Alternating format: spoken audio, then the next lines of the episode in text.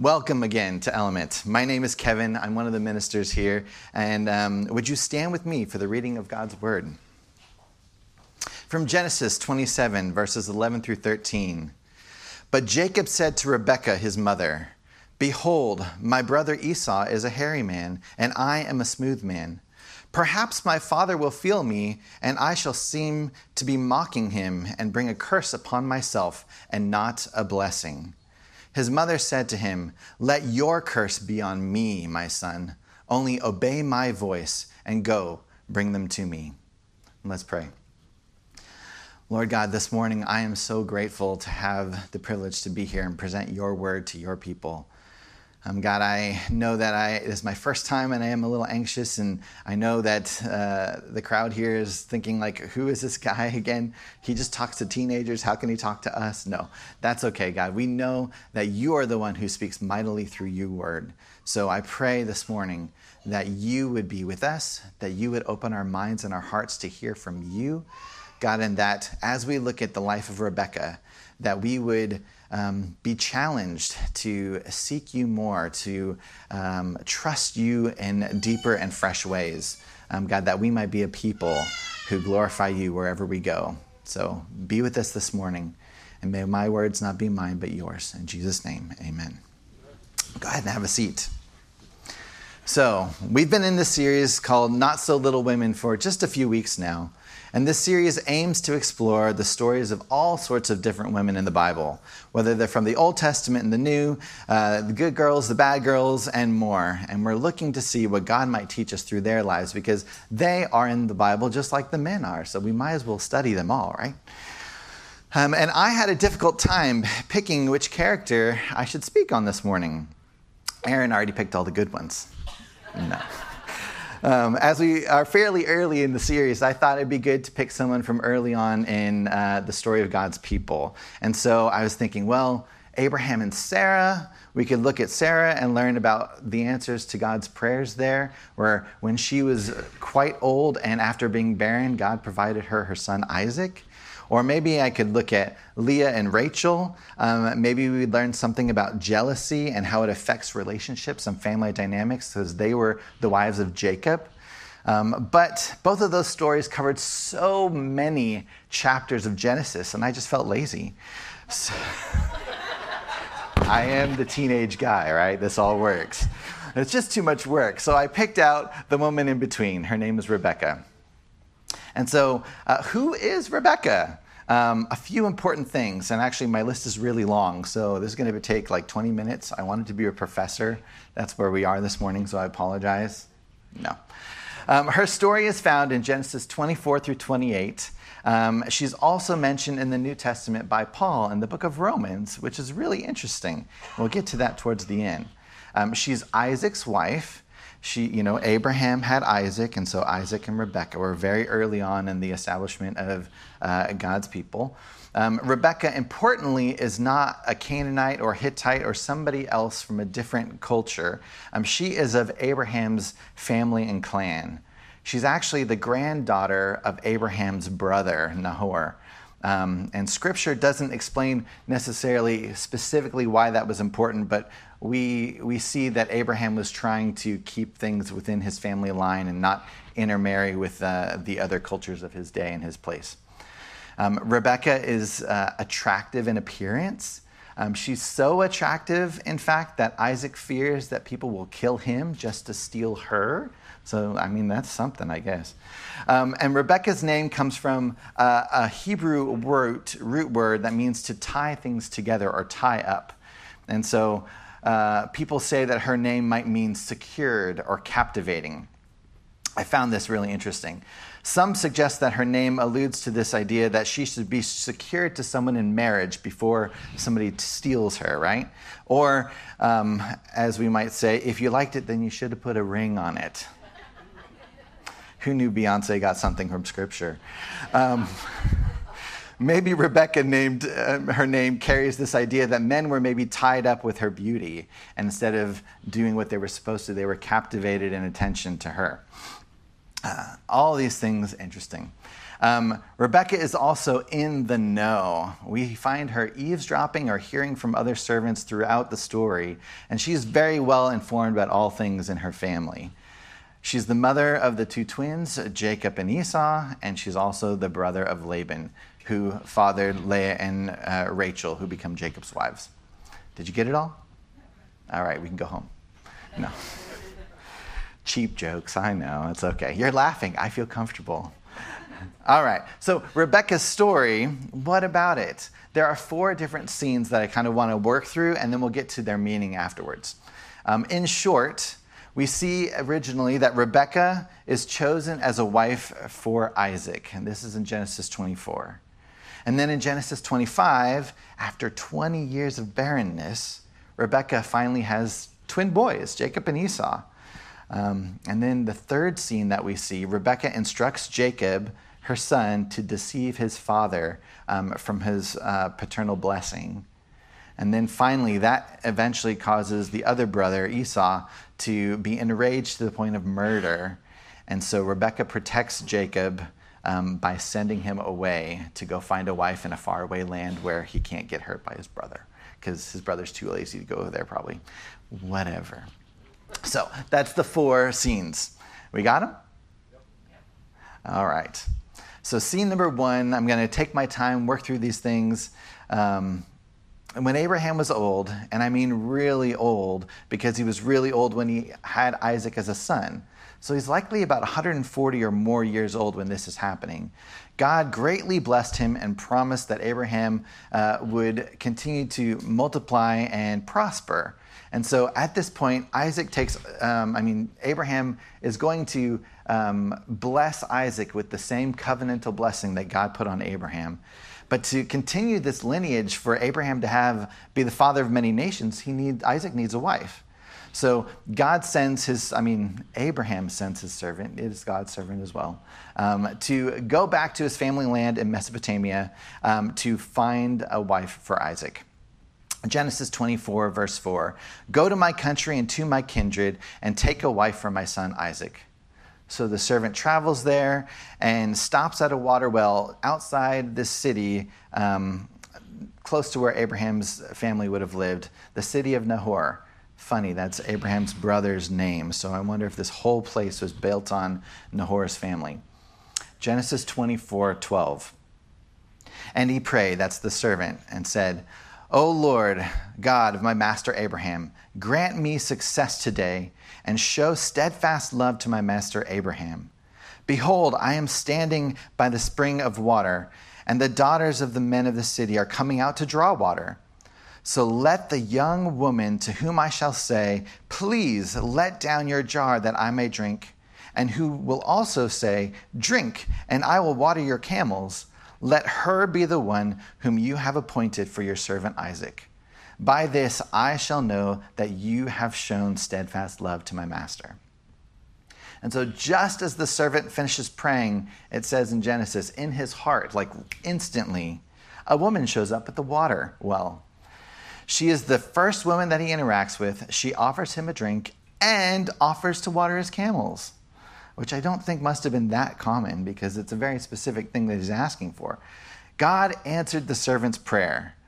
Then the servant discovers that not only did that answer come true in that way, but this woman is no other than Rebekah, someone from Abraham's brother's family. So not only is it within the city, but it's also very close to Abraham's clan, which is something that he had asked for. So Rebekah is Abraham's grandniece, and God answered this servant's prayer better than he could have imagined with Rebekah. So the servant meets up with Rebekah's brother Laban and other family members to explain Abraham's instruction and how God has answered his prayer through Rebekah. It says Genesis 24 50. Uh, then Laban and Bethuel answered, Bethuel is Rebekah's father, answered and said, The thing has come from the Lord. We cannot speak to you, bad or good. Behold, Rebekah is before you. Take her and go, and let her be the wife of your master's son, as the Lord has spoken. So Rebekah's family asks, Can we keep her for just a couple more days before she goes off and we probably never see her again? but Abraham's servant is eager to return. The family decides to ask Rebekah if she is ready to leave, thinking, oh, she'll want to stay a little bit longer, right? So they called Rebekah, this is Genesis 24 58, and said to her, Will you go with this man? She said, I will go. So they sent away Rebekah, their sister, and her nurse, and Abraham's servant and his men, and they blessed Rebekah. Abraham's servant brings Rebekah home to Isaac and Abraham, and Rebekah becomes Isaac's wife, and Isaac loves her. There's so many lessons, even in this first scene, but just two that I want to get in our head as we keep moving forward. We see that God is faithful to his promise, and he will keep his covenant. Sometimes God will even accomplish his plans in ways better than we could have imagined, like he did with Rebekah. And also, if the Lord is clearly directing our circumstances, it's probably wise for us to go and follow and not delay and let nothing hold us back from where God might be leading us. Kind of like Rebekah does when she says, I will go, which is very similar to what Abraham did when God sent him to a land that he would show him. Sure, I will go. Scene number two. In Genesis 25, we discover that Rebekah is barren and she's been unable to have children for 20 years. Isaac prays for Rebekah, and God answers his prayer, and Rebekah conceives. But the pregnancy is not easy, and she may not have been aware at the moment that she had these twins in her womb, and that her suffering was caused by their struggling within her. But in Genesis 25, um, she prays that you know, God, why is this happening to me? Um, if it is this way, she says, why is it happening to me? I have a brother. If brothers are fighting at terrible times as teenagers, that's a normal thing. But in a womb, I can't imagine the war there. I'm sorry for people who bore twins. Um, so Rebekah prays and asks the Lord, What's going on? And God answers her. Genesis 25 23. And the Lord said to her, Two nations are in your womb, and two peoples from within you shall be divided. The one shall be stronger than the other, the older shall serve the younger. It's interesting that Rebekah seemed content to endure her suffering in pregnancy after the Lord answered her question. At least there's no more mention of her struggle, and there's just joy when the twins are born. Just as God said he would, Rebekah gave birth to these twins, Esau the older, Jacob the younger, both so very different. And because of these differences, Isaac loved Esau because he ate of his game, but Rebekah loved Jacob, it says. And we don't know if Rebekah ever shared God's prophetic word about the twins with Isaac. I would think that if Isaac knew that the younger would, you know, rule over the older at some point, that maybe he would have picked that as the favorite too, but we don't see that. We don't really know. But we do see God did answer Rebekah's prayer when it was in a difficult time. So when we find ourselves in difficult times, let's pray. Husbands, pray for your wives and your families, just like Isaac did for Rebekah. And in whatever challenging times might come across, let's just bring our circumstances and even our questions about what's going on to the Lord. Maybe God's answer will be yes, maybe it will be no, maybe it will be wait for 20 years. But as we pray, we can have confidence that God is faithful and good and is working all things for his glory. And when God does give us an answer to our prayer, let's be content and patient and wait for him to be about his work in our lives. Scene number three. Earlier in the story, Esau traded his birthright or inheritance to his younger brother Jacob for a bowl of stew. So Jacob is going to receive the majority share of the family estate. But that inheritance is different than Abraham's blessing. And so, if you recall, God blessed Abraham for his faith and said that Abraham would prosper and would be the father of many nations. And Abraham passed that blessing to Isaac near the end of his life. And now Isaac has grown old and is concerned he'll die without passing on that same blessing to Esau, the older son. So Isaac calls Esau and asks him to prepare a meal, a fresh game, and plans to pass on Abraham's blessing to Esau at that meal. If my dad asked me for a meal, and he'll be here later, so this is going to be fun. Um, I'm sure he'd want coconut shrimp and or Jocko's steak, one of the two. and you're hopefully not hungry, but second crowd will be. Rebekah overhears Isaac's instruction. And as we know, Rebekah loved Jacob, where Isaac loved Esau. So Rebekah wants her favorite son, Jacob, who already has the birthright, to also have the blessing. And after Esau leaves to go hunt for that game for his father, Rebekah instructs Jacob to deceive Isaac by pretending to be his brother Esau. And that way, Jacob might receive the blessing as well. He already has the birthright. Rebekah tells Jacob to help her prepare the food for his father. Then she dresses Jacob in Esau's best clothes so that he looks and smells like his brother. Rebekah even tells Jacob to put on goat skins on his hands and the smooth part of his neck. Ooh, that's loud. Sorry um, so that he would feel like Esau if his father were to touch him. Remember, as we heard earlier, Esau was hairy and Jacob was kind of a baby face. So, reading this account in Genesis 27, Rebekah does almost all of the work. It just struck me so clearly.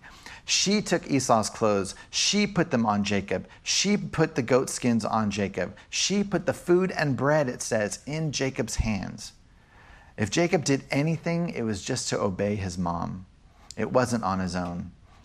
Jacob was fearful of being caught in this lie by his father, and it shows.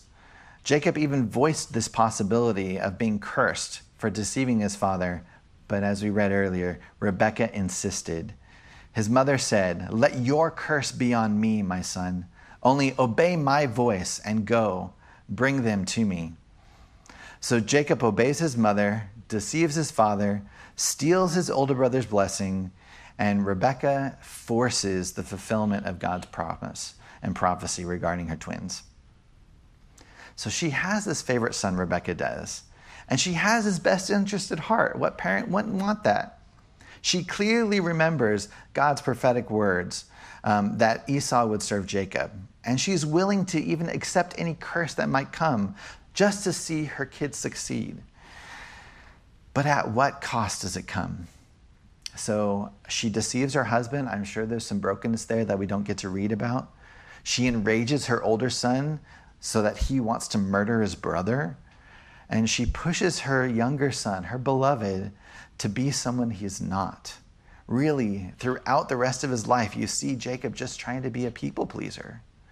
What a, ah, so uh, clear to me as you read the whole story that it's not just Rebekah, but Rebekah really is raising his, her son to be this way. And she's doing that instead of trusting that God's promise and plan would be true. If nothing else, Rebekah's deceit leads to the curse of her never seeing her beloved Jacob again, never meeting her grandkids, never seeing the fulfillment of God's promise and blessing.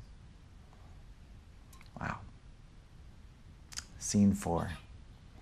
Esau was enraged when he discovered that Jacob had stolen this blessing. So he began plotting to kill his brother, although he was going to wait until his dad was gone to do so because it was we were thinking that uh, Isaac was going to die very soon. And so somehow Rebekah learns of Esau's plan and she's got to do something about it, protect her son. She was compelled to act before she loses, it says, both of her sons. That is, before Esau kills Jacob and Esau himself is killed as punishment for murder. So Rebekah pulls Jacob aside and says that you got to leave just for a little while, don't worry. But, but just go to my family far away and then Esau won't kill you. And then Rebekah, knowing that, you know, Isaac doesn't know what she did, she goes to Isaac and says, Hey, we know that our sons shouldn't marry Hittite wives, right? Well, Maybe now that you've blessed Jacob, you should send him away so that he can go find a wife from your family, from my family. Um, and so Rebekah influences Isaac, who then tells Jacob also to go away, um, all trickily, just so that he doesn't get killed. Uh, and that's the last that we hear of Rebekah until we are told that she's buried alongside of Abraham and Sarah and Isaac and Jacob um, at the very end of Genesis. What a story. It's like the drama of all family dramas. Amazon or Netflix should make a series. but what do we learn from this long, drawn out four scene um, story? First, as we see in the very beginning of these first two scenes, God is faithful and good. He hears our prayers and he answers according to his plan. Abraham's servant prayed and God answered. God provided Rebekah as a wife. And more than this, God answered beyond what the servant could imagine. That Rebekah was that special close relative, not just even from the people, but like part of the family. Isaac prayed that God would uh, heal Rebekah's barrenness, and God answered. And then again, more than expected, it wasn't just a child, but twins. They were painful, but yes, they were wonderful.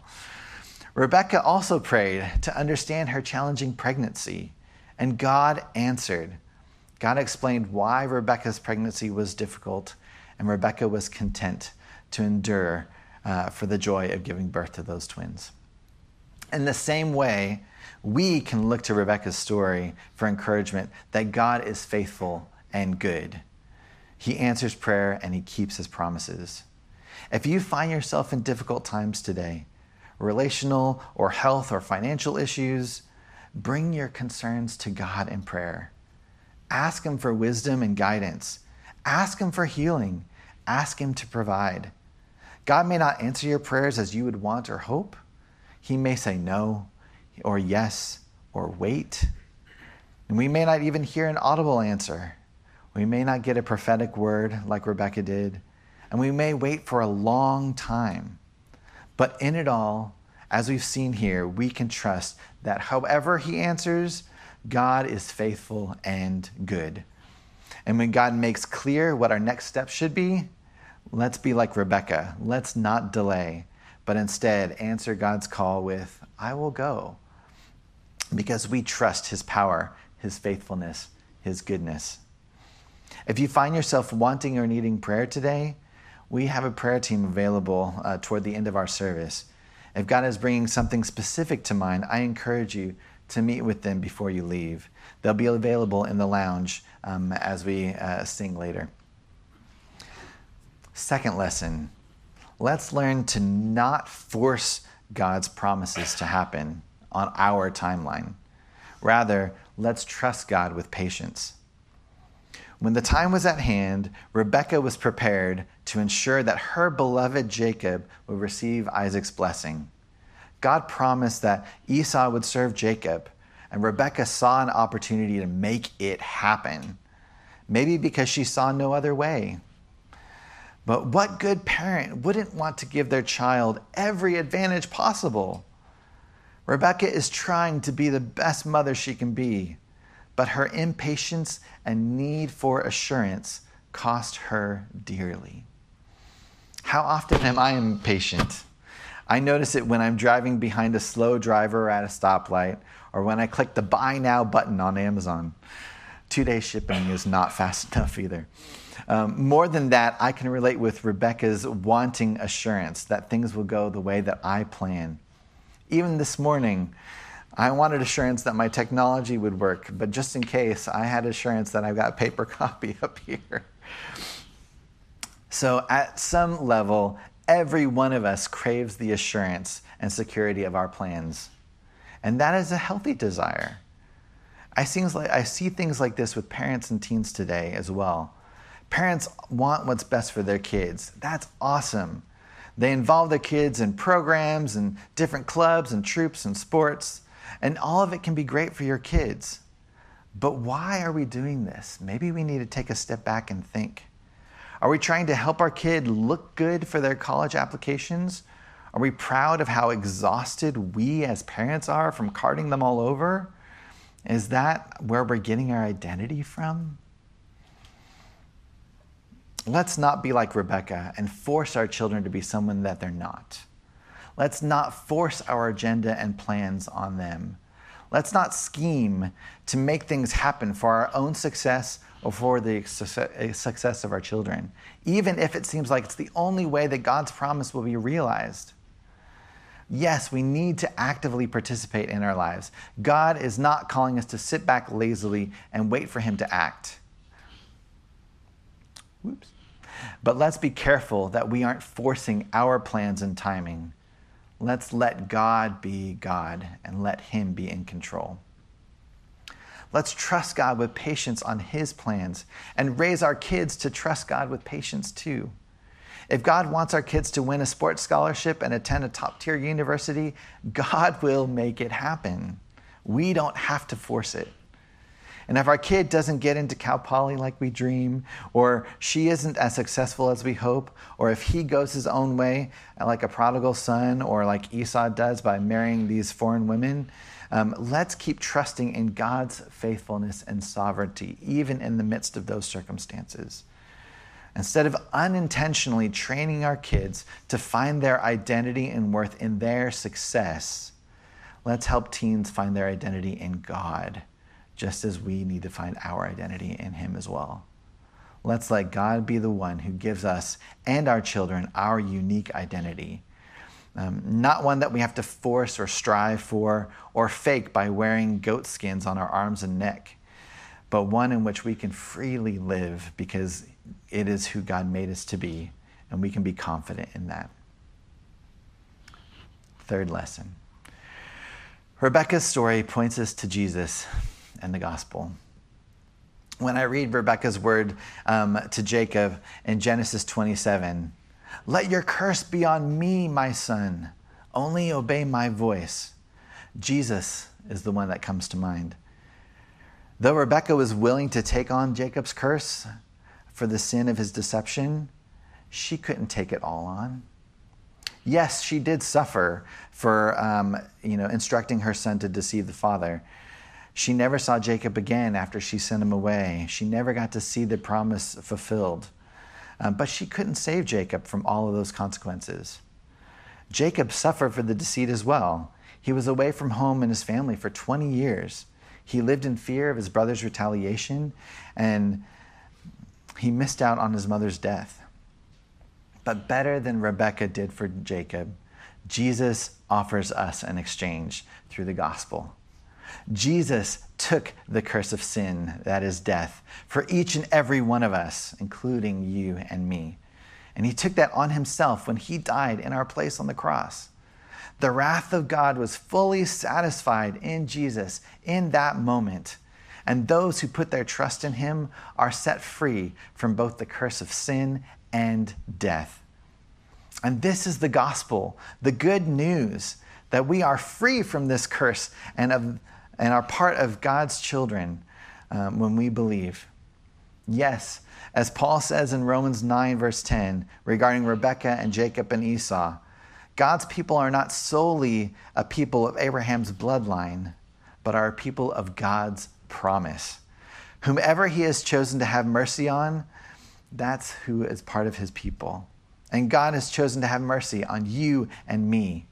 Jesus invites us to trust and to follow him to listen and obey, that we might share in his sufferings just as we share in his joy. And if you haven't placed your faith in Jesus before, but want that freedom and new life and a secure identity, ask him for it today. So, there are so many ways that God can speak to us in Rebekah's story. Again, let me just summarize the three that I've pulled out for this morning. God is faithful and good.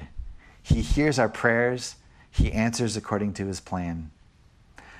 Two, let's not force God's promises to happen on our timeline. Rather, let's trust God with patience and assurance. And three, we cannot save our children, loved ones, or even ourselves from this curse of sin and death. But Jesus, as we trust in the gospel, as we trust in his life, death, and resurrection, we are freed from sin's curse and gain an unshakable identity as one of his beloved children. So, um, as we drop the curtains, I encourage you to take uh, time these next couple of songs to ask God to show you where you might be trying to grab control of circumstances in your life that God wants you to surrender and entrust to Him. Take a moment and answer honestly Maybe it's a relationship or a situation at work or school or finances or a health issue. Ask God to help you trust Him and His timing. Maybe things are good in your life right now. Praise God. Maybe you can pray for a family member or a friend or a neighbor that they might come to trust God's goodness and plan and trust Him more. So, God, thank you so much for being here today. God, thank you for this story, your word, that we get to see how Rebekah responded um, in her life to you and to her circumstances.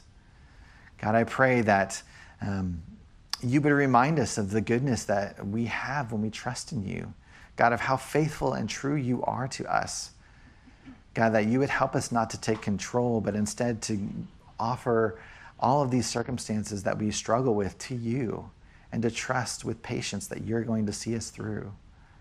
God, and I pray that as well, you would um, meet each of us where we are, however it might be. Whether we're in good times or bad times, there's so much of this story that we can relate with. But help us to hear from you, know that you are good, and take more steps to follow you in faith this day and this week. In Jesus' name. Amen. One last thing. As we sing and as you're ready, come and take communion. And remember that Jesus' body and blood was given for you and me. We don't pass communion through the room because we believe that is a response to what God is doing in our lives. Also, we don't pass an offering plate. Again, we want giving to be a response to God. So you can give online or um, drop it in the boxes by the doors as you leave. Um, and if something struck a chord with you this morning and you'd like pr- to pray with someone, there will be people, like I said, available in the back during the music and after service. Let's use this time to listen to God and respond to His work.